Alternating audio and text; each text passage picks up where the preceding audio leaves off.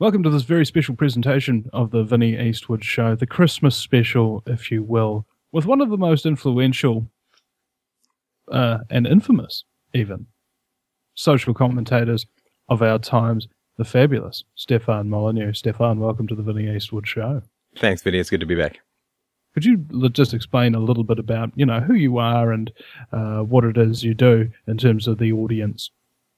Sure. Um, my name is Stefan Molyneux. I run a philosophy show, I dare say the philosophy show on the web called Freedomain Radio at freedomainradio.com, where I have, embarrassingly to say, over 2,500 shows, um, seven or eight books available. Everything's free. It's commercial free. It's a donation based model. And um, I try to reason from first principles to solve the problems of ethics, society, politics, relationships, the world. You know, philosophy is like the all science, the all discipline. It encompasses everything. and so, uh, I do my best to wrangle with the great philosophical issues. It's a very sort of thriving community. There are almost 13,000 members on the message board. We do a call in show every Sunday at 2 p.m. Eastern Standard Time. People can drop by the chat window to chime in. And really, it's, um, it's philosophy as a conversation. It's the original idea of philosophy, which was to be in the marketplace and to talk to people about how values and virtue and goodness and truth can really help them live better, more powerful, more effective lives.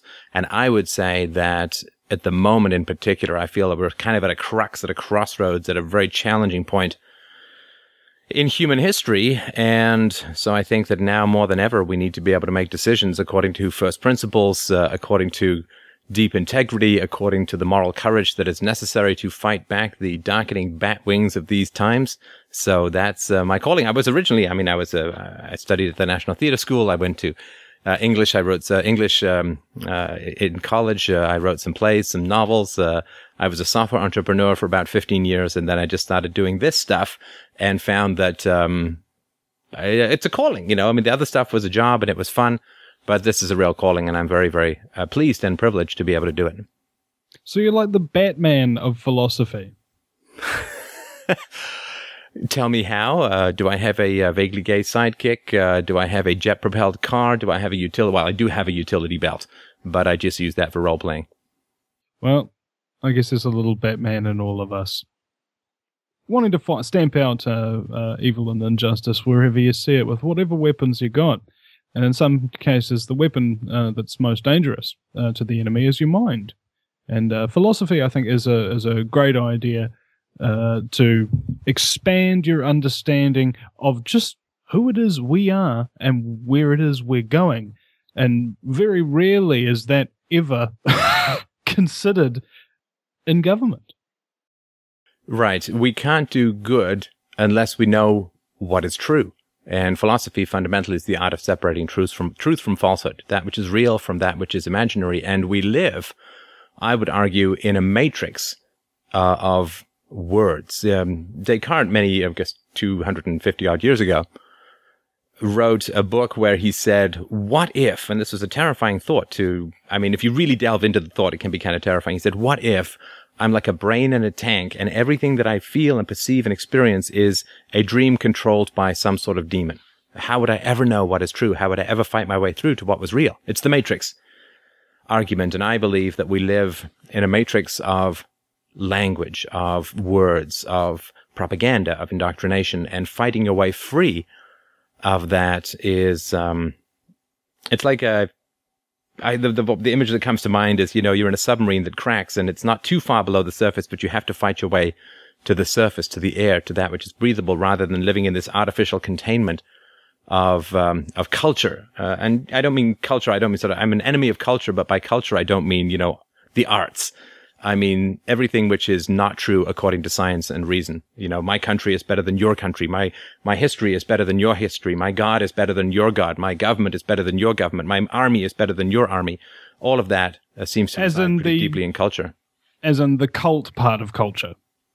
Yeah, absolutely. And so, um, you know, philosophy tries to sweep all of that aside and says, okay, we're going to start with a blank page here. We're going to try and resist as much as possible to be sucked into the black hole of historical momentum, that which our culture or society treasures and say, okay, I'm just going to approach this like a big giant baby space alien at the end of 2001 and look at the world and see what is real and what is not.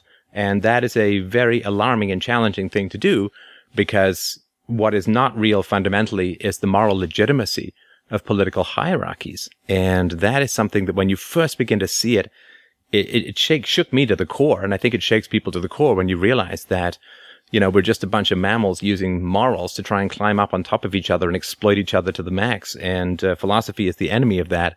And therefore it is the enemy of all that is unjust and uh, political. Well, but I repeat myself.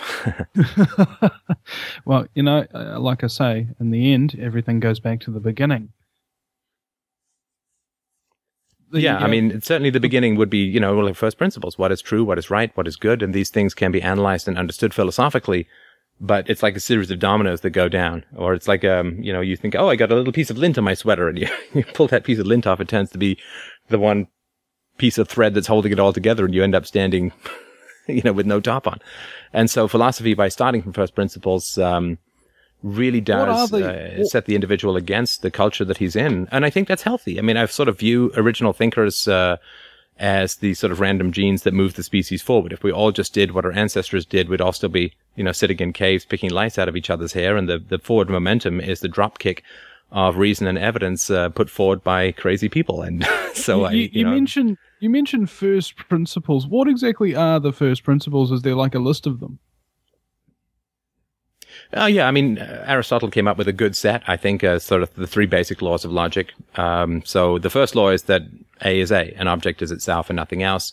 And the second is to say that um, an object cannot be both itself and something else at the same time. So an elephant can't be both an elephant and a painting at the same time. And if you're going to compare two things, it's either one or the other. And so if something's true, then it's true. Uh, if you're putting up forward a proposition that's supposed to be universal, it claims to be universal, not I like ice cream, but um, this is true to for everyone at all times, then it's either true or it's false, and it has to be either true or false. It can't sort of be somewhere in, in the middle. So first principles are things that you just can't get away from. You just can't escape. So for instance, you and I are talking and we're using language. Now, if I were to put forward the argument to you, Vinnie, and say language is incomprehensible, that would be a violation of first principles or what you could call a self-detonating argument. And a self-detonating argument is an argument that implodes itself through the uttering. So if I say language is meaningless, then I'm relying on the fact that language has meaning to communicate that language has no meaning. Or if I, if I yell in your ear and say sound does not exist, well, because I'm yelling in your ear, I'm assuming that sound does exist. So if I say sound doesn't exist, right? Or if I, if I say to you, I have no self ownership, but I'm using my own body to make an argument against my own ownership of my own body because I'm using my vocal cords and my, my tongue and my lips and my mouth and all that to make the sounds. So this is sort of where you get the basics of philosophy. The things which, if you reject them, then you simply cannot have a conversation about truth with anyone. The moment that you try to convince someone of something, the moment you try to establish something as true, the moment you try to correct someone, you, you make so many massive assumptions that everybody wants to vault over those and just start debating all of these details. But if you look at the amount of assumptions built in to me basically saying, Vinnie, I'm right and you're wrong, or my argument is right and your argument is wrong. Well, I'm accepting that I exist. I'm accepting that you exist. I accept that you're responsible for your argument because I call it your argument. I'm accepting that I'm responsible for my argument. I accept that sound exists. I, I accept that an, an objective medium exists between the two of us, sound waves and air. I accept that language has meaning. I accept that there's something called universal truth, which is better than error. And I, I say, you don't just obey me, like my opinion, like you have to like ice cream, but I'm saying you must obey an indifferent external third party thing called philosophy, reason, evidence, and truth. So if you look at how much is built in to simply the act of having a debate, of having an argument, then you've solved a huge number. But everybody wants, you know, they'll, they'd like to come up and say, uh, there's no such thing as absolute truth, which of course is an absolute truth statement that says there's no such thing as absolute truth. Or they'll say everything is subjective, but they're using objective language and an objective medium called sound waves and, and the senses. Or they'll say the senses have no meaning, but or the senses are always in error, or the senses have error, but they're using language to communicate through the ears, through the senses, or through writing, that the senses have error. So if you accept that which is embedded in the act of having an argument, you've solved 90% of philosophical problems, but everyone gets, just want to leap over that and just start debating all these inconsequentials. Makes you wonder who's benefiting from a lack of philosophical argument. Well, that's a that's a great question. Um, language is language can be manipulated, and reality cannot. Right. So language can be manipulated. So I can't go into a field. I mean, I guess I can, but it won't work. Go into a field and yell at the, at the ground, give me wheat. I I can go out there, I guess, like King Lear and yell at the storm, but it's not going to, if I yell at the storm, I don't get a roof over my head. So you, you can't go and manipulate reality. Right. Like I can't jump off a cliff and suddenly say, I can fly and then flap my way off into the sunset. And I can't yell at, um, a cow and turn it into a steak. So reality can't be manipulated, but human beings can be. And this is why people focus on using language to control people, right? So if I say, like, I can't yell at the, um, the ground and get wheat, but I can say to a farmer, uh, listen, uh, I have an invisible friend who is going to punish you after you die if you don't give me 10% of your wheat. And so I can't yell at the ground to make, make it give me wheat, but I can manipulate and, and sow fear, uncertainty, and doubt into people and have them hedge their bets by creating massive supernatural punishments to get them to give me wheat. So I can't yell at the ground to give me wheat, but I can yell at people to give me wheat. And that's fundamentally why I, I almost sometimes think that's why language was developed as a tool of predation. It just, it sounds like you were just describing the bailouts to me. Go ahead. Yeah, yeah. Well, the, the no, no. Tell me, tell me what you mean. I think that's interesting. Well, it's just how the bailouts are just basically making up all this fake stuff and telling everybody that you need to give us all this fake stuff, otherwise we'll implode your fake stuff and make you real suffer. oh yeah, I mean, there's no question that the argument put forward to the political classes by the economic classes was pure, concentrated, grade A uranium terrorism. There's no question of that. If you threaten people to to, to blow up their buildings, uh, and if they don't give you money, clearly that's just terrorism and and uh, and evil and immoral. I thought but that was course, just US say, foreign well, policy. Gonna, yeah, but if we if you say, well, we're going to detonate, the entire economic system is going to detonate, and millions of people are going to starve unless you give us a couple of trillion dollars. I mean, how is that different from you know an entirely sophisticated and highly profitable bank robbery, or rather population robbery, which is what it always is? So, yeah, I agree. I mean, that you just create these. Um, Pascal, Blaise Pascal, uh, 18th century philosopher, said that. Um, 17th uh, century, sorry. Uh, he said that uh, you know there was this wager. You know, like you should believe in God because if you believe in God and there is no God, well, you've lost a couple of Sundays. Uh, you know, you could have slept in or whatever, and you got some water sprinkled on your head. It's no biggie, right? But if you don't believe in God and there is a Christian God who'll send you to hell or some other God who'll send you to hell, then you may have saved, you saved yourself a couple of Sundays, but then you spend eternally, uh, eternity and hellfire and so on. And so he just basically said the wager is like it just, just err on the side of caution, you know, just in case there is one, it's worth it. And of course, all that does is it encourages people to come up with the most catastrophic scenarios in order to prey upon others. And of course, you heard this all the time. You heard this all the time. If we don't get $2 trillion this weekend or a trillion dollars this weekend, the entire financial system of the world is going to collapse. It's, it's like um, some ancient civilization and some witch doctor going, if you don't give me 12 virgins and all your gold, there will be a great plague upon your entire crops and they will fail and there will be floods and droughts and all terrible things will happen. Oh, so it's, it's the pure 12 voodoo. virgins and all their food and it, yeah. But hey, the fe- it's, it's the Federal Voodoo Reserve. Yeah, no, it is, and um, you know they they give you the sense of urgency. I mean, and then it has to be done right now.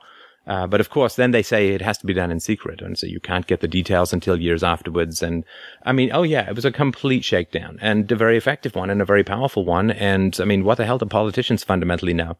Uh, about all of this stuff. They spend their time campaigning, not learning. And so uh, it's it's an incredibly powerful and effective thing. And you see this happening all the time, all the time.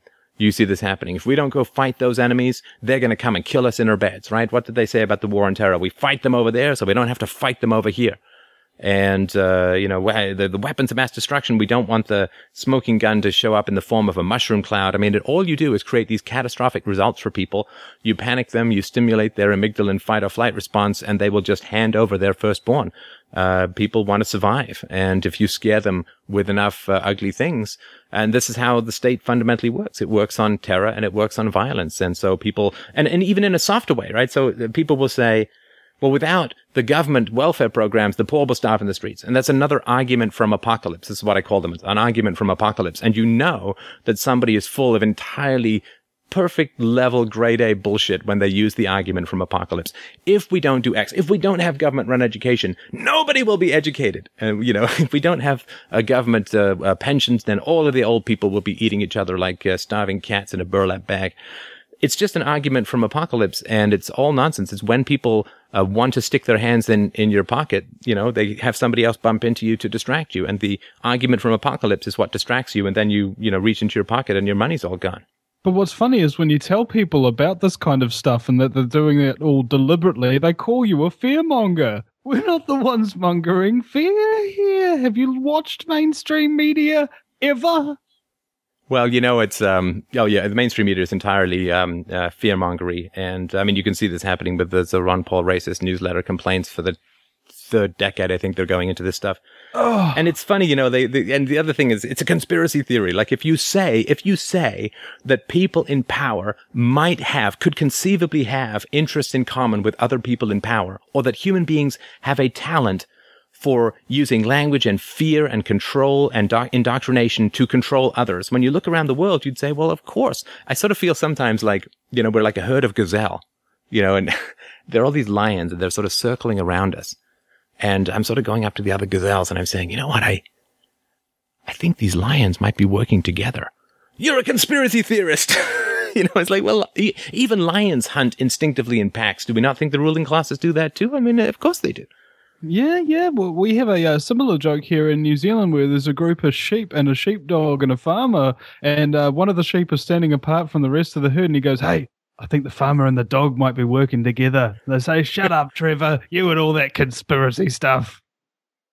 Right. Right. And I mean I mean, although that's there I mean there the is reason, that's the reason why it's so interesting, isn't it, Stefan? Is that uh, for the first time in history, the exact same thing is going on in virtually every single country at the exact same time. And it's true testament to the power of these uh, global elite, uh, filthy scumbaggery types, is that they really have gained control of the world to a large yes. extent. Yeah. Oh no, there's no question. They've, in fact, they've gained control not just of uh, the physical world, but they've gained control through time because they have stolen trillions of dollars, untold trillions of dollars from the future in the forms of national debts and the forms of unfunded liabilities for all of the sheep tending, pacifying, domesticating programs. They've actually stolen through time. I mean, it, it really is. They're, they're, they're like evil overlords or something. I mean, they've really are absolutely brilliant. I mean, in that they can create a massive crater where the future could be, where our children's children are going to have to stagger through as uh, yoked tax-based slaves. Uh, it, it's it's astoundingly uh, wonderful in in its evil. You know, it's like it's it, it's a wonderful black dark comic opera uh, that is going on. Although although I will say this though, uh, you, Vinnie, that I will say that. Sorry, go ahead. Uh, you use the word evil. I was talking to somebody at the Occupy protest uh, yesterday, and uh, she agreed that yes, this is all evil, but they never use the word evil to describe, you know, the problems when they're at Occupy. They always use the word greedy because, mm. uh, you know, uh, look, a fact's a fact, and you have a look at the facts. You have a look through history. You have a look at the history of all these people and all the people that are currently in power now, and what all their backgrounds are, what their intentions are, and you can see it as nothing less than evil okay, and based on the facts alone, opinion aside. And uh, people, for some reason, they think as a public relations uh, type message that you need to retract on saying, or calling something out for what it is, because it'll turn people off, as if the truth itself is too harsh for people to take, ergo, we need to soften the blow.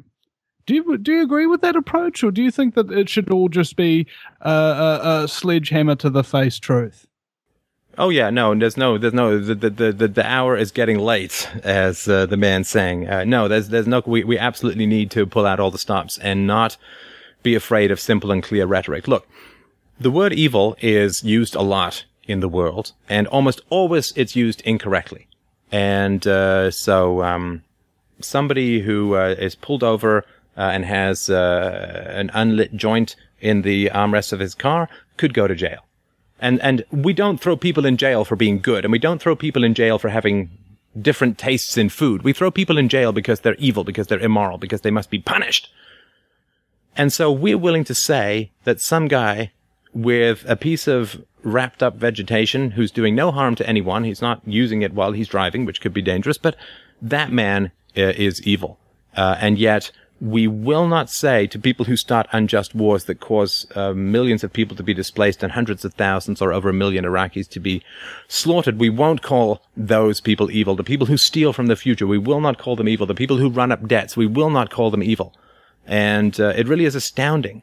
Uh, even if we were to accept that the guy with the joint is evil, which of course he's not, but even if we were to accept that, let's get our damn priorities straight and look at who is actually doing the real evil in the world and what I was going to say earlier is that the one thing that I will say that is a progress, you know, the, the progress of the moral march up this ice cliff to the future, uh, which we sometimes feel like we're sort of digging our teeth in and climbing up that, that way in our toenails. The moral march up the cliff is in inches. It's measured in inches. And the one thing that is positive is that the ruling classes used to profit and prey and appease their sadistic impulses through world wars. I mean, that was a story of the 20th century. Now it's just theft rather than murder. That's that's what we call the the the the, the, the growth or the progress of the species. That the, the, the species they're just stealing from us now. They're not actually getting us killed by the millions, uh, at least not directly. So from that standpoint, I mean, it, it you have to sort of look at a battle of inches. There has been some progress. Now, I would say part of that is sort of the moral awareness, and part of that is the internet. And part of that also, of course, is the fact that the ruling classes are subjected to war in a way that they weren't before because of nuclear weapons or weapons of mass destruction. You can't just order a war like you could in the First and Second World Wars and be safe at home. Uh, you're actually subject to it now. So, you know, as soon as the rulers were threatened by weapons, they actually found a way to negotiate or steal without quite as much slaughter, or at least not as much slaughter among the people who have weapons of mass destruction. So, again, it's not a lot to hang your hat on, but it is progress of a kind. Well, going back to the gazelles, as you talked about, with the lions circling around, I don't see it as kind of like a war of attrition of a, of a one front or, or anything like that. I think it's a, uh, a complete 360 degree front, and the lions are moving in inch by inch by every degree. And uh, that's what people have to recognize is that it's not an isolated problem. It is not uh, an exclusive problem. It is everybody's problem. And it really is everybody's problem right here, right now, in every single way. If, the, if you're sitting anywhere at any point in a modern city today, you are being poisoned straight away. And a lot of the stuff, all this wireless electricity and EMF waves and everything like that, there's plenty of alternatives available that are actually even cheaper and easier to make that don't emit all those dangerous waves that make people sick. Actually, I think I just read a report that Wi-Fi uh, somewhat disables sperm cells. Um, anyway, yeah, well, I mean, we there have a, an incredibly low sperm count now, uh, uh, all over the place, don't we? Uh, the Western world, men, sperm count down like 70%, 80%, 90%. It's out of control. I come from a family of uh, five kids, and you know, the rest of them have like eight, ten kids or whatever. And then you have a look at families nowadays one, two, maybe three is like, wow, wow. Everybody's being eugenicized.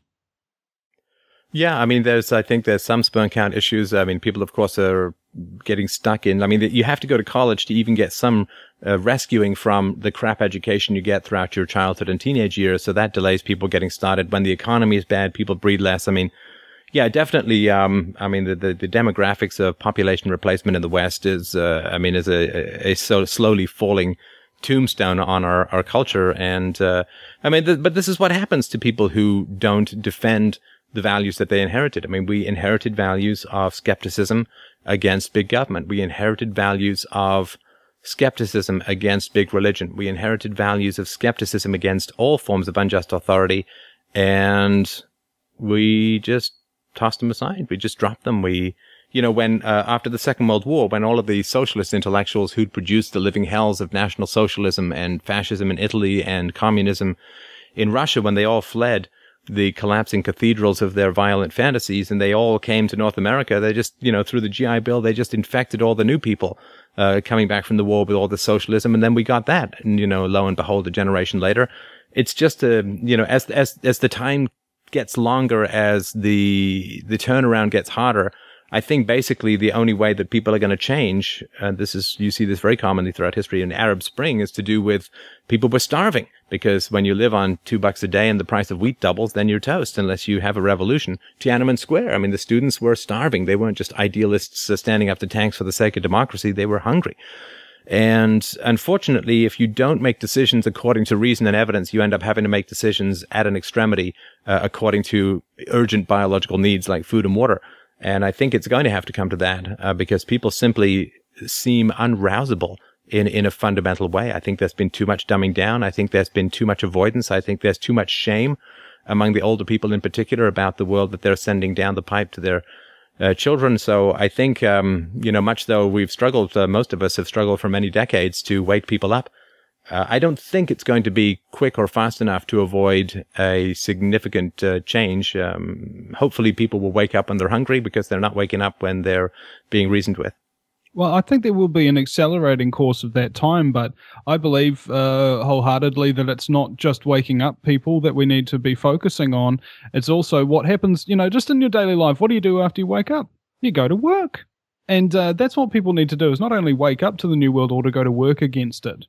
Motivating people to uh, start their own radio shows, their own websites, blogs, start supporting well, and confront the, confront the damn people in your life you know, people, sorry to interrupt, but people don't want to upset the people in their life. Oh, there he goes again off on his thing. Oh, there he goes on his libertarian thing. Oh, there he goes talking about Ron Paul again. Or there he goes talking about this, that, and the other.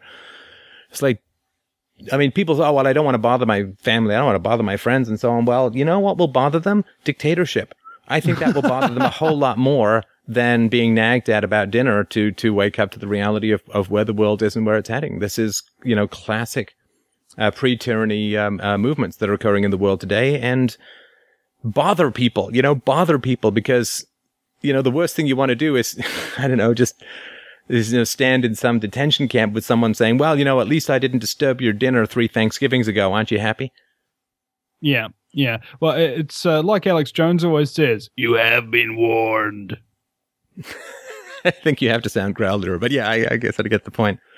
You know, and it is tough. Of course, people don't want to hear, and everybody sort of believes that the the, the, the tomorrow's going to be kind of like yesterday, and on, uh, historically, on, that's not what happens. On on that point, you know how people sometimes don't get a, get a uh, positive response when they tell people about you know the truth, and uh, they start to hold a pin on their fellow man. They start to get kind of uh, upset with them and call them sheeple and slaves and be derogatory and all that kind of jazz. You ever feel like that? You ever feel like, oh, these people are just scum as well? Maybe the New World Order is right. I've actually talked to many people who have done some deep research and they found themselves agreeing with the New World Order that yes, we do need to be controlled. Yes, we don't know what's good for ourselves. I can't understand that mentality because most of the people that I meet are genuine, decent, hardworking, and honourable uh, individuals. So how could a society yes, but, but what about when you are hardworking individuals figure stuff out for themselves? How could that go wrong? Well, I, and I agree with you. Most of the people I, need, I meet are very nice and cordial and pleasant and polite and, and concerned and considerate and so on, right? I mean, you know, uh, people, uh, I'm carrying my daughter, people will open the door. People are very civil. And I, but you see, that is, that is what I call community. That is what I call the world that we live in. And that is a great world and that is a wonderful world. And I really like that world. That's the world where you tip your waiter well if your waiter does a good job. That's the world where you give up your seat on the bus to the pregnant lady. And that is a real world. It's a wonderful world that we live in. That's not the world that the world lives in, right? The world lives in these weird hierarchies where politicians can pass laws at whim to, to throw people in jail indefinitely without trial, where they can start wars, where they can steal from future generations. There's this weird, twisted medieval helmet that is on the normal, smiling, happy, fleshy head of humanity, which we really have to, to look at very critically. Uh, most people are very nice, and most people would never imagine using force to compel you to do what they want right? I mean, they'll come knock on the door, they'll ask for money, and maybe you'll give them, maybe you won't, but they'll they'll have charities. But they would never dream of taking a gun, you know, putting it square on your forehead and say, "Give me money for my good cause," or you know, "I'm going to shoot you, or I'm going to kidnap you, I'm going to put you in my windowless van and throw you in my basement." They would never imagine that, and and that is the virtue of humanity that we must trust. And it's, it's not an imaginary trust. It's a very real trust. Most people, I believe, and I, are good in social circumstances. Yeah, So- and that, that- that's the trust mentality within the general community. But when you visit into hierarchical structures in major organizations such as government, business, or uh, or the media, you have a very very different structure indeed, where it's not necessarily about loyalty and politeness and being kind and judicially uh, discreet about things and what have you. It's about getting to the top. Um, kind of like um, on a pond, you notice if it goes stagnant, the uh, the scum floats right to the top. Right, right, right. And and the the challenge is always to say to people this basic decency and voluntarism that you live in. Like you want a job, you'd never imagine kidnapping the guy's kids until he gives you the job. If you want a date with a woman, you'd never imagine putting a burlap sack over her head and dragging her into a car. Right? You you ask and you accept rejection like any mature person. If you're an actor, you want a job, you go for an audition. If they say no, you you know you're upset, but that's it, right? So trying to say to people that, that, that this is the world that we want. This is the world that you have when you interact with your fellow man on a on a face to face basis. That is the world that we want. That is the world of uh, that is paradise. That is utopia. That is peace. It is not perfect because it's life and life is messy, but it is sustainable and it is peaceful and it is good. But getting people to say, okay, well, how I deal with people in my life is how people should be dealt with in general in their lives. People have a very tough time, right? They have, they have a tough time piercing through that layer of bullshit where morality gets reversed, right? So you and I can't use violence to achieve some good that we want, but the government can and, and must and is considered good. It's evil if we do it. Boink! You flip it around. It's virtuous for the government to do it. Right? If a guy in a foreign country kills someone and he's wearing a Hawaiian shirt, he's a murderer. If he's wearing a green costume, he might be a hero. He might get a pension. He might get a parade. Right? It's, it's this weird, you just do this flip, this reverse, where suddenly you're in a black is white, up is down, moral anti-verse. Uh, where where good has become evil and evil has become good, and getting people to see that the world that we live in, where we interact with each other on a daily basis, that is how society should work. That is the way society does work, and we've got to combat this opposite, negative, ugly, medieval, vicious world of brutality that is currently used to rule what are in general very good and very nice people. But getting them to take a stand with you on the wall is the tough part, right? Well, isn't it funny though that all the good, nice, decent people who live in this world get badly affected by it, and because they've had bad experiences, like perhaps going to war in Iraq, they come home with uh, lots of trauma and wind up becoming bad people because nobody helps them through it other than giving them pharmaceutical drugs, and everybody like it's like these people are a manufactorium of scumbaggery. They, if you enter into the structure, you will not come out of it an honest, decent person if you've been in there long enough. Uh, they've no, and you know that uh, there are more deaths from suicide than combat in the U.S. military. I think it's around five thousand a year. Uh, veterans kill themselves. I mean, What's one of the main side effects of antidepressant drugs that they're giving all the soldiers? suicidality suicide. and violence. Yeah, yeah. Connection. Bingo! Oh wait, wait, wait, wait, wait, wait, wait, wait! We can't make that connection, Stefan, because it might threaten the uh, the profit margins of certain giant pharmaceutical uh, uh, uh, major death factoriums. Yeah, no, it's uh, it's uh, brutal. I mean, these uh, you, you, people, cattle are, are dispatched more humanely than some of these people uh, who go through these grueling combat tours, come home and uh, put on these you know vicious drugs uh, and then kill. I mean, it's just brutal. I mean, if somebody did that to a to a cow, you know, it's amazing. You know, the the government has laws against cockfighting. You know, because because you see, that's cruel. It's cruel to put two birds in a ring and have them fight. That's that's what the government has laws against. And uh, I think what some sports guy in the U.S. went to got I don't know got fined or went to jail for getting involved in cockfighting. You see, because because that's wrong. That's brutal. But war gets you yellow ribbons on the car and parades. Uh, it, it really is. You know, just Unless just trying to square these circles is mad. Unless you were a returning Vietnam vet with Yes, Agent Orange well, poisoning. Yeah, yeah. Yeah, or the, the Gulf War vets with these mysterious maladies that they got from potentially radioactive weapons and so on. I mean, it's uh, Oh, and there's also all the vaccines that they put that they put them on. Like when they say sign your life away on this dotted line, they mean it. They own you for life. And uh, yeah, many of the people there who, who experience going through military testing as, as basically almost all combat now is really considered testing, isn't it? Because they got all new weapons and all new vaccines and all new pills and, and something like uh, uh, 25 to 35% of uh, active uh, duty, you know, combat troops in Iraq are on medications as well. So it's a uh, it's a massive festival in there. Where's all the how many private corporations are involved with contracting to military intelligence or or or, uh, or even just setting up the bases, building them, that that kind of thing? There's a huge quantity of money tied up in all this. So, well, that's because the government doesn't do a damn thing, pretty much, right? I mean, you don't see the United Way, a private charity, going saying, "Well, you know what? We better subcontract out to the Department of Health and Welfare from the government so we can really get some effective stuff done." That's because the government can't get anything done. It gets all clogged up with bureaucracy and paperwork and make work, so they have to hire people to actually get things done. And uh, yeah, of course, uh, governments love to be able to hand out money outside the bureaucracy because it guarantees further vote buying and, and donations from big corporations. Uh, it is part of the, you know, that there's this terrible, these terrible set of events that are that are put in motion, Vinnie. You know, when when a society just sort of says, okay, you know, it's it's almost like they say, we we give up. We're just going to we just hand over all this power to the government and we're just going to hope to God that it's going to solve the problem that we're throwing at it. You know, oh, poverty or education or, or, or peace or defense or whatever. You're going to throw this at the government, but you set in this terrible, this terrible series of events get set in motion. I mean, you're just talking about these, these uh, meds. Um, just reading a, a, good book called uh, Anatomy of an Epidemic.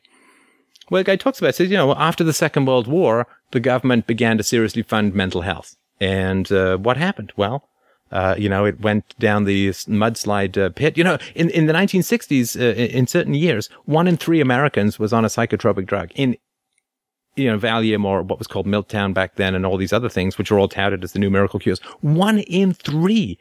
And of course, the, you set up the system where the people who are paying for it don't uh, write the prescriptions, and the people who are writing the prescriptions don't pay for it. So the doctors can hand out this stuff to people rather than have them examine their own lives or say, you know, the reason you feel anxious, uh, Leonardo DiCaprio, is because you're on the Titanic and it's sinking, and you damn well should be anxious, and you should damn well get to a lifeboat. No, no, no. Just give people some drugs and say everything's fine. You know, maybe your porthole has tilted. It's not like the water is tilting or anything. It's not like we're going down. And so you set these terrible things in motion. The moment you hand over monopoly of medical care to government, either in terms of licensing or genuine socialist uh, healthcare system, the moment you turn over things to the government, you set in, seri- in motion these terrible series of events. It's, um, it's like this horrible Goldberg machine. Uh, that just ends up with, um, you know, machetes and guillotines. It's just hideous. Uh, and people don't see that at the beginning, but, you know, I think we're closer to the end and seeing how it's working now or not. Yeah, yeah. Well, well, well, we're wrapping up 2011. What, what in your mind have been the major events of 2011?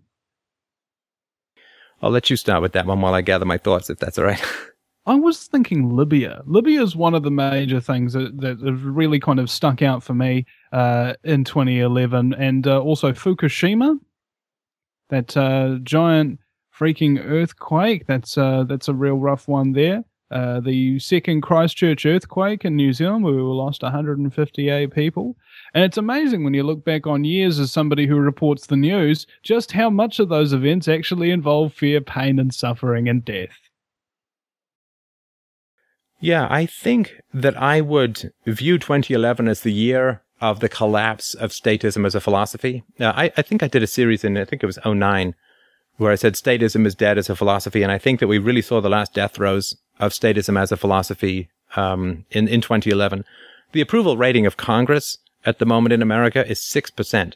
And that's, you know, congressmen, their kids, their mistresses, their gay uh, bathroom stall sex partners, their, you know, their, their constituents, then those who are dependent upon them for handouts and goodies.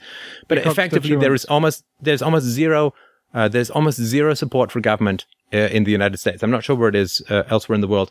I have not heard of a major government program initiative that has had any traction or any success. Uh, you know, there's massive opposition to the bailouts. Uh, there's exhaustion with climate change uh, and a, a, perception that um, governments just have no intention. I mean, Canada signed Kyoto and our emissions have gone up 24% since then. And we just pulled out of Kyoto because we were about to get hit with billions of dollars in penalties. And so everyone gets that, that it's not solving any problems. They're not solving any problems and they've created far more problems than they've attempted to solve. And the shit has really to hit the fan, you know, with the, the baby boomers retiring and the pension schemes of public sector workers being so vastly underfunded, the healthcare systems unable to take in the massive influx that's going to be occurring of an aging population, a lack of uh, new tax livestock to pay for, um, you know, the, the, the, the, not only lack of savings, but na- massive debt as we go into this demographic twilight. So I think the biggest thing in, in 2011 has just been a massive collapse in belief in the state as an agency that can solve uh, problems. And I think compared to, I mean, I started doing this kind of activism almost 30 years ago. And back then, I mean, you, you couldn't criticize the government without people looking at you like you were coming out of a children's party having shot Santa Claus in the kneecap. I mean, you, you couldn't do it. And now, I mean, the, the, the level of hostility and skepticism, fear and antagonism towards government is just astounding. And I think it's a, you know, it's an intellectual powder keg just waiting to be lit.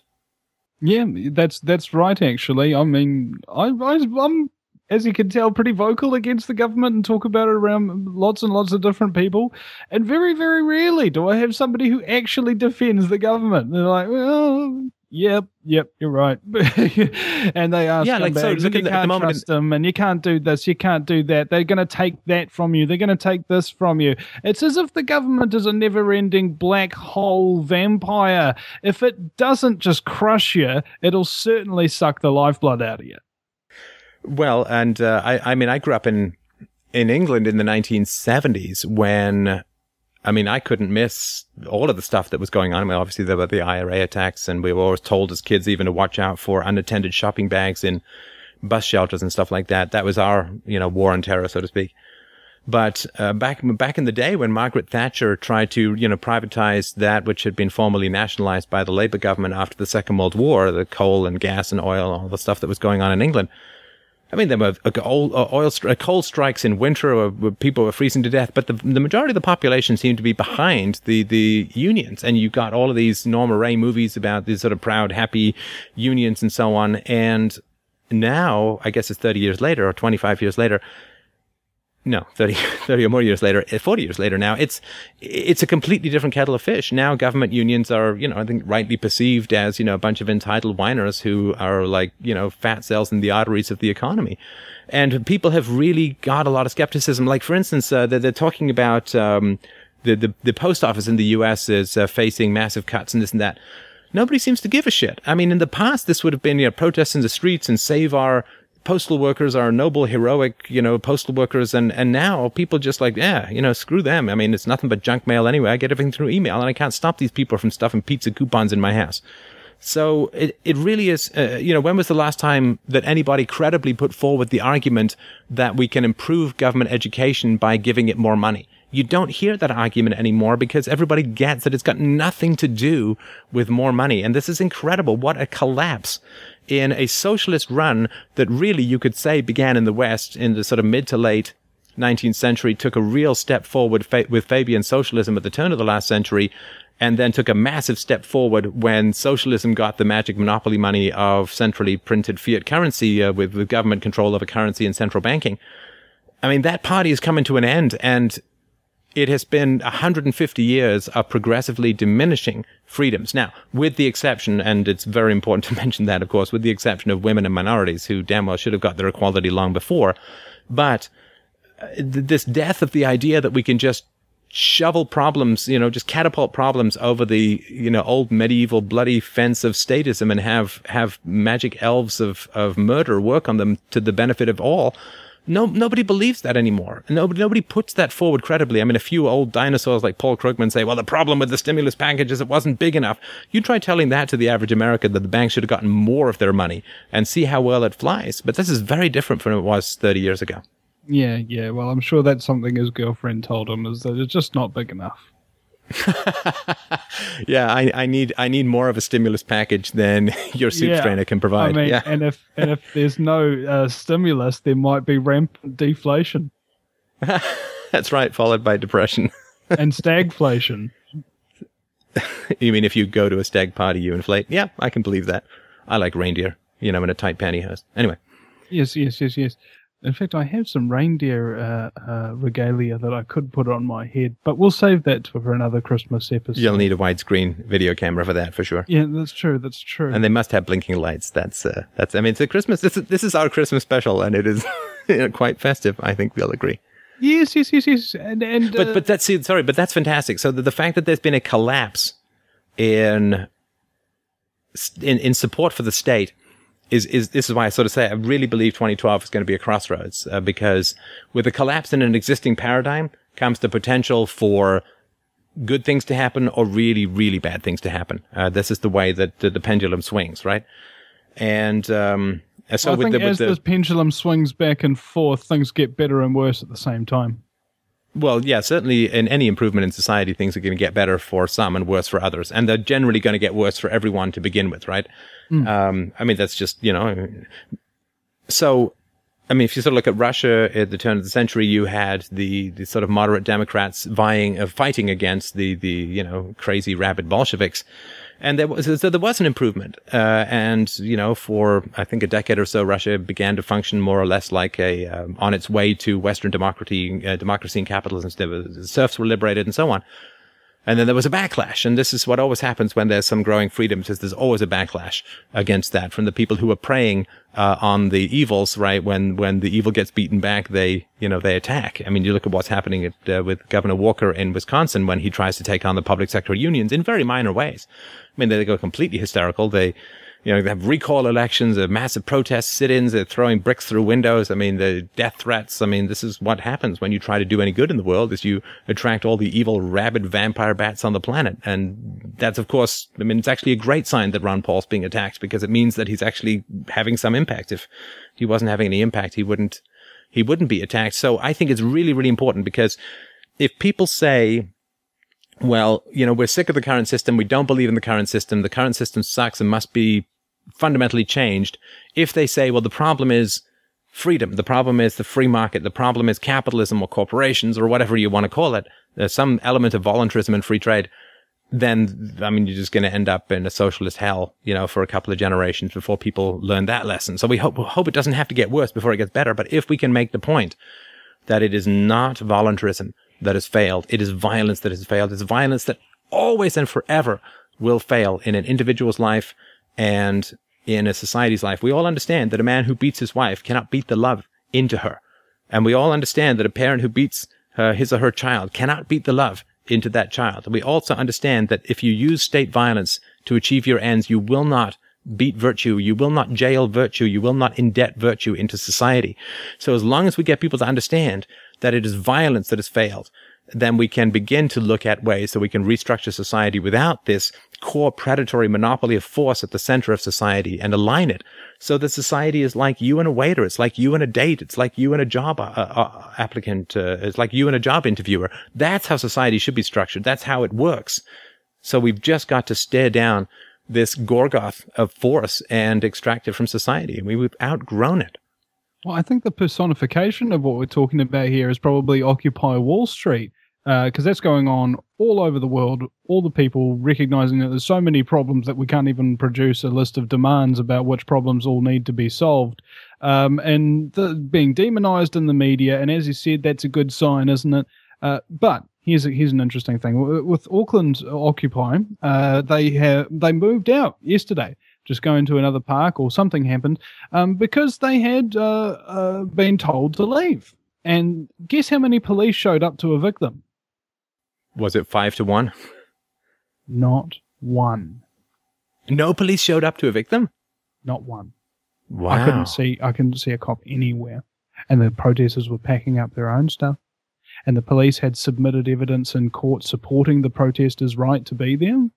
And the judge overruled it and then they just asked them to leave, and they're just like, "Well, mate, you know, we're going to be that's a that's a, a blow against my perhaps prejudice, and I'm completely overjoyed to have been so wrong. Uh, that's a that's a delightful thing to hear. I mean, that's a wonderful thing to hear.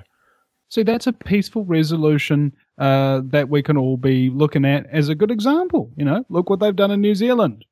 Did and use no pepper spray, just use the court, and the people are, are, are lawfully obliged to do it, so they do it. They'll just go somewhere else. set up another occupation camp just down the road at another park. So yeah, I mean, I, I, I'm no expert on the Occupy movement, but I don't think that they are knowledgeable enough. It takes a lot of deep research, study, and thought to figure out what the world's problems are. Uh, I mean, before I started broadcasting, I was sort of thinking for 20 years and more. And I think that a lot of them are you know, hippie socialists, frankly. And uh, I think that yeah, they right. may be working in the wrong direction. I think they are working in the wrong direction, which is fine. You know, my question is always not whether somebody's right or wrong, but are they open to reason and evidence? Because Lord knows we all make mistakes. We all go the wrong direction at times, but we, you know, we've got to reorient ourselves according to reason and evidence and philosophy. And that's um, where I'm not sure that um, that they're going to make that uh, that that leap. Uh, but you know, t- time will tell for sure. Well, see, a symbol um, can be used for whatever whatever purposes you want, as far as I'm concerned. And uh, for me, that's what Occupy really is. Is uh, simply a symbol. All those other people who can't, you know, go out there and camp out and all that kind of thing, who do want change, who who still have to pay the bills and do their radio shows and all of that kind of stuff, uh, they can't be there to to represent. You know, they would if they could, but uh, as it turns out, the only people who go down there are the people that, for a large extent, don't represent their views. So it's a strange um, situation we've got ourselves in here. And I think that's what humanity is really about ultimately. There's a whole bunch of people with incredibly different ideas coming together and just doing something together anyway, despite the fact that they disagree on a lot of things. Because on the point, yeah, and as long as as long as the as long as the protesters are ex- sorry, as long as the protests are accepting uh, are accepting that there's something fundamentally wrong, to put it as mildly as possible, with our current system, fantastic. Then they're going to start looking. You know, if you don't think you're lost, you're never going to check your map, and they're checking their map. I hope that they find the north star of reason, evidence, and philosophy. Uh, but at least they're stopping, stopping to check their map, and I think that's fantastic. Mm-hmm. And now, moving on from 2011 and uh, Occupy, we want to talk about uh, 2012 and what might be in store uh, for us in the future. We've got uh, a whole bunch of plans the government's had uh, in New Zealand here, selling off state assets, signing up Trans Pacific Partnership Agreements, the equivalent of NAFTA or GATT uh, bringing us into, like, say, an Oceania Union, and uh, there's a, there's a whole bunch of messy, nasty sort of stuff to take away people's civil rights, uh, copyright laws, and uh, well, basically, it's just exactly the same as what's happening in America. Isn't it? Well, I I've made this argument for many years that uh, you're going to see, I mean, the, the government has gained a huge amount of power from its dependent classes, right? So you create a, a massive group of people uh, who are dependent on the U.S. And in, in, in, the U.S., it's it's insane. It's gone from like 15% to almost 40% of people who depend upon the government for a significant portion or majority or all of their income. And so the government has basically bought votes by uh, through bribery and through the bribery uh, of you know magic money through debt and, and inflation. And so the government has taken that approach to gathering and ma- maintaining its power. And that, that game is up. Uh, that, that game is done. Uh, it's over. And one of the reasons why I believe that the financial collapse happened when it did and the reason that, that there was so much money transferred out is that there's no money. There's no money. So, you know, like, uh, get as much as you can before everybody goes into the vault and see that it's empty. Just scrape the last few bits of gold off the floor. So what is going to happen, and you will begin to see it, I think, this this coming uh, in 2012, is that the government will simply start to talk about sacrifice. This is what governments always do. Uh, they'll either start a war or they'll print lots of money. I don't think that there'll be many more wars. I think there's a lot of war exhaustion in the West. And war skepticism and the anti-war movement, while it's not been able to prevent any wars that we know of, has created a war skepticism that has made the have made the rulers more hesitant in um, plunging into more foreign uh, murder fests. So I do think, though, that the dependent classes are going, the government's going to turn on them. Uh, and there's going to be a, a, uh, significant realignment where the government is going to start to value the entrepreneurs and the producers and the corporations. The media is going to follow suit with, you know, positive portrayals of, of the media, uh, sorry, positive portrayals of corporations and business and how it benefits people. And you'll start to see a little bit of an influence of um, free market economics uh, seep into it. You can see this happening already that the standard um, uh, evil villains in movies are no longer always just big real estate developers or oil tycoons or whatever, but you're starting to see evil villains show up uh, in terms of uh, people on the lower classes dependent on the government and also people in government, uh, bureaucrats. And uh, you can even see the odd villain showing up as a union leader again. This is unheard of in the past. And so there's going to be this reorientation towards, you know, you've got to start standing on your own two feet, uh, independence and sacrifice and, and, and courage. And, you know, we've all got to tighten our belts and we've all got to pull together. And, you know, I mean, it won't be, uh, here's some free cat food for the old people, but there's definitely going to be uh, because the cupboard is bare. Everyone's going to have to be asked to tighten their belts. There's going to mean these people are not going to go down with the ship. They're very smart at running the human farm and they recognize they've got too many dependent cattle and they don't have enough cattle producing milk. So they're just going to change the story. It's going to be, you know, like 1984. We are now always, we have always been at war with East Asia. So they're just going to change the story. And, um, the news story is going to be that, you know, we need to stand on our own two feet. We've become too dependent uh, on government. Uh, you know, we, we, um, uh, you know, people have become too entitled. There's too much fat in the system, and there'll be this whole new narrative that's going to allow the government to shed a bunch of jobs, kick people into the private sector, where you know they'll adapt. I mean, people fight like crazy for against change, but when change comes, almost everyone just adapts and is usually happier thereby. So, uh, I think that there's a significant possibility of an increases in liberty through 2012 and 2013 but it's going to be very hard because there's a lot of people who are going to suffer enormously. I think of, you know, people who've got like four kids on welfare and no, no dads around. I mean, it's going to be very, very hard. Um, and, uh, uh, you know, unfortunately, that's what it has to be. I mean, if it wasn't hard to quit heroin, everybody would start using heroin when they got upset, right? It's hard to, to quit addictions. And that's why you shouldn't get involved in them to begin with. And this is one of the worst addictions of all. But I mean, that's sort of the one side. Now, the other side is that if the narrative of you know, force independence has failed, if that narrative doesn't succeed, then the other narrative is, you know, these bastard capitalists have stolen from the old people and, and, uh, and then there'll be just this, you know, like Robespierre reign of terror against the, um, the last remnants of the productive classes. And then we're all going to go in the shitter together. It's going to be like, you know, we're going to be watching our own feet and go into the wood chipper like in Fargo. Uh, so I think that we're poised between the two. And I think it's very important to, to pump the narrative forward, the, the true narrative which is that we, you know, we've got to stop using force to try and get what we want collectively. Uh, it's it's always going to result in these kinds of disasters.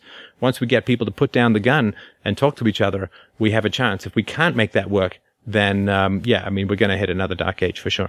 I think you're right, and that was something that occurred to me a couple of days ago. Is that you you, can, you can't force anybody to do anything, yeah, and and you really shouldn't because you never get the result that you want by forcing somebody to do something that they don't want to do. Yeah, I mean, just to go back to our earlier thing, remember how in the, um, I think it was in the early 1950s when the government began to take over the mental health uh, care field. Um, yeah, I remember that. I was there. It was tiny, right? I mean, so their their point, their, their goal was, you know, well, we're just going to mop up the last few bits of problems in the mental health field, and now you've got over a thousand Americans every day becoming permanently or semi-permanently disabled through through mental illness and so on. You've got a massive multiplication of mental disorders, endless drugging of children as, long, as young as two or three years old. I mean, this is what happens. Say, oh, well, we're going to make everybody mentally healthier by having the government come in. You always get the opposite of what you want when you use force. And, um, it can't be sustained. And, you know, we just have to keep keep guiding ourselves. Look back down at that compass. Look back down at that principle. Is this violent? Is this peaceful? Is this violent? Is this voluntary? Is this a gun or is this a handshake? And every time it's a gun, we've got to say, no, this is not how we can run society because we know where this leads. And um, I just but hope that we can get that narrative out. suffice to say, also, uh, the product of propagandistic manipulation of the masses and general mind control of sorts. That's another thing that's really difficult because, also, while they might just very well will hit you with a billy club or spray you in the face with pepper spray. They'll also brainwash you and your entire family and community with BS over the airways for the entirety of your life so that you probably won't even wake up from it, especially I, if you've also been to public school. You know, Vinnie, I, I appreciate that and I, I understand that, but I can't give people the out called brainwashing anymore. Not since the internet. I, ju- I just can't. And not since, like, I, I did a show recently about uh, criticizing the baby boomers, and uh, lots of boomers, of course, wrote to me uh, and said, "Well, you know, we, the money was stolen from us," and and so you know we've got. It's like, well, okay, let's say that it was. Um, does that mean you now get to steal from the young? No, the money was stolen from you, and and you didn't rise up and protest it. I mean. I knew, and my friends all knew that we were never going to get our pensions back when we were 12 and 13. It wasn't that hard to figure out. Uh, or, you know, they'd say, well, we, you know, we only had three television stations. It was all Walter, Walter Cronkite, and we never got the truth, and this and that and the other. But there was dissident media even back back then. There were libraries. There were you know ways to educate yourself. I mean, there was Robert LeFevre. There was Ayn Rand. There were lots of people writing even in the 50s and, and earlier. Von Mises was writing from the 20s and onwards. You could get, get a hold of this information, but I do grant that it was harder to do it back in the day. But, you know, post, post internet, I mean, for the last 15 years or so, uh, you, you, you just, I can't give people the out when the truth is a click away. Uh, I, I just, I can't give people the out called propaganda when there's this unbelievable, uh, astoundingly inventive and engaging instantaneous human library of rational thought and evidence that's out there. I, you know, you really have to work hard to avoid uh, any kind of uh, mention of um, the the peace that's possible in the world. So I, I just I can't give people that out anymore. I, would love to in a way because it would it would be nicer, but you know, if, you'd said in the past, you know, well, the way that, you know, imagine if everybody had access to the full freedom, uh, uh, the full library of human freedom at the click of a button in everybody's household immediately, or there was, you know, huge thousands of, of, of free podcasts and, and audio books and, uh, and articles that, that people could get and download and listen to wirelessly anywhere in the house or put them in their car. And, you know, you'd say, well, wow, that's about as good as we could conceivably get as far as the, the propagation of freedom went you can't get any better. I mean, we're supposed to telepathically beam the messages of freedom into people's head using some Vulcan mind meld. I mean, that's not, this is as possible, this is as accessible well, and as have, possible as it's ever going to get. They do have these uh, mono-directional speakers where you can point the beam at somebody. They can be up to a couple of 200 meters away or something, and only they can hear it. Is that right? I, I, believe I've been called a monodirectional speaker at times, but well, see, there's no limits to technology as far as I'm concerned, nor is there limit to human potential, because that's that's ultimately what I feel defines our species: is that we're an ever-changing, uh, you know, multicellular organism that almost has uh, an elaborate history where, well, basically, we've done it all. There's nothing new under the sun. So you know, the the future I feel is uh, is always a bright place to look because hey, it's never as dark as it could be right now. No, and certainly the you know the the, the knowledge spread of um, human thought has occurred to such a degree that it can you know short of an asteroid taking out the whole planet, it can't ever be undone. So even if there's a step backwards, it's not going to be as far back as it ever was. Neither will it be as long as it was in the past. But, uh, but again, I, I, it really just comes down to the decisions that people make and the commitment that people make. If you have the knowledge, you have a responsibility. I mean, if you, if you get a medical degree and some guy's choking to death in a restaurant, you really kind of got to get up and give him a Heimlich. You know, you may not save him, but you should try. Uh, because once once you gather knowledge, you have responsibility. And I know a lot of libertarians don't like that because they say, "Oh, you're making a social contract. I got to do this, right?" Well, but you've gathered the knowledge. And if you know how to cure someone and that person is sick, then that's what you've decided to study. If you've decided to study to become a doctor, you damn well got to go and help the sick people. And if you've studied thought and you've studied freedom and economics and, and philosophy, you got to go. Uh, you know, there's really not much point, uh, you know, spending 20 years learning combat only to run away from a necessary and just war. And so I really, really urge people to, you know, take the fight to those around them. I mean, we've got to work hard. Uh, if we don't wake people up, uh, they will curse us in the long run. Uh, in, though they may curse us now for trying, they will curse us in the long run if we lose because they will lose everything then. Yeah, yeah. Waking people up is kind of I, I approach it sort of like I did in my sales job. Is when you're doing telesales, you'll just go on to the next person if this person really ain't willing to listen to you because otherwise you're just wasting your freaking time. You might use it as just a um, you might want to humor them or something like that. Maybe you've got some time to waste and you and, you, and you're not really uh, bothered about it because you know those kinds of people, don't you, Stefan? The ones who uh, obviously have got it all figured out and think they know everything, and anything that you're saying that they haven't heard before, oh, it's crazy, it's nuts, it's just absolutely ridiculous. You know, they call us conspiracy theorists, and I'll get a definition for you. I think you might appreciate it. A conspiracy theorist is somebody who thinks that powerful and influential people use their power and influence to gain more power and influence because they want it, and a and a coincidence theorist is something is somebody who thinks that everything happens by sheer coincidence. There's no backdoor meetings. There's no secret bills. There's no military research projects. There's nothing. Nothing. Nothing. Right. Which of those two that is sounds more? That... Which one of those two sounds like they should be committed for being completely insane? Right. Right. And need a Thorazine well, drip. Uh, listen, I'm sorry. Afraid I've got another call uh, coming up, but uh, I really wanted to thank you for taking the time. I'm sorry we couldn't do this on the show, but you know, uh, it um, it still gets out to, to tens of thousands of people anyway. So I, I really appreciate that. And uh, as always, it was a real pleasure, and it's always fascinating to me to see sunlight um, over somebody's shoulder when I'm in the midst of the Stygian depths of cold winter. It was actually the middle of the night. That's just my natural glow. That's beautiful. That's really quite a. Uh, I get that kind of shine, but uh, I have a, you have a little bit more hair in the way of your scalp than I do, so it doesn't quite work as well Yes. for me. Well, you've got that. You've got that shiny, clean bowling ball look going for you. It's fantastic. Mr. Clean, here to help. Yes. Thank you so much, Stefan Molyneux. And can you plug your website before you go? Oh yeah, it's uh, freedomainradio.com. Uh, dot com. freedomainradio.com, freedomainradio.com, freedomainradio.com, because in a propagandistic celebration, you've got to repeat Oh yeah, sorry. I just wanted to mention too. I've just finished an audiobook reading of um, uh, Jeffrey Tucker's the book. It's a Jetsons World, which you can get at fdrurl.com forward slash Jetson. I highly recommend it. He's, he's a great writer, and there's lots of great stuff on intellectual property for those who are interested in that topic. All right. Awesome. Thank you, Stefan. You have yourself a fabulous Christmas and a happy new year. Merry Christmas to all your listeners as well. Thank you so much. All right. Thank you very much.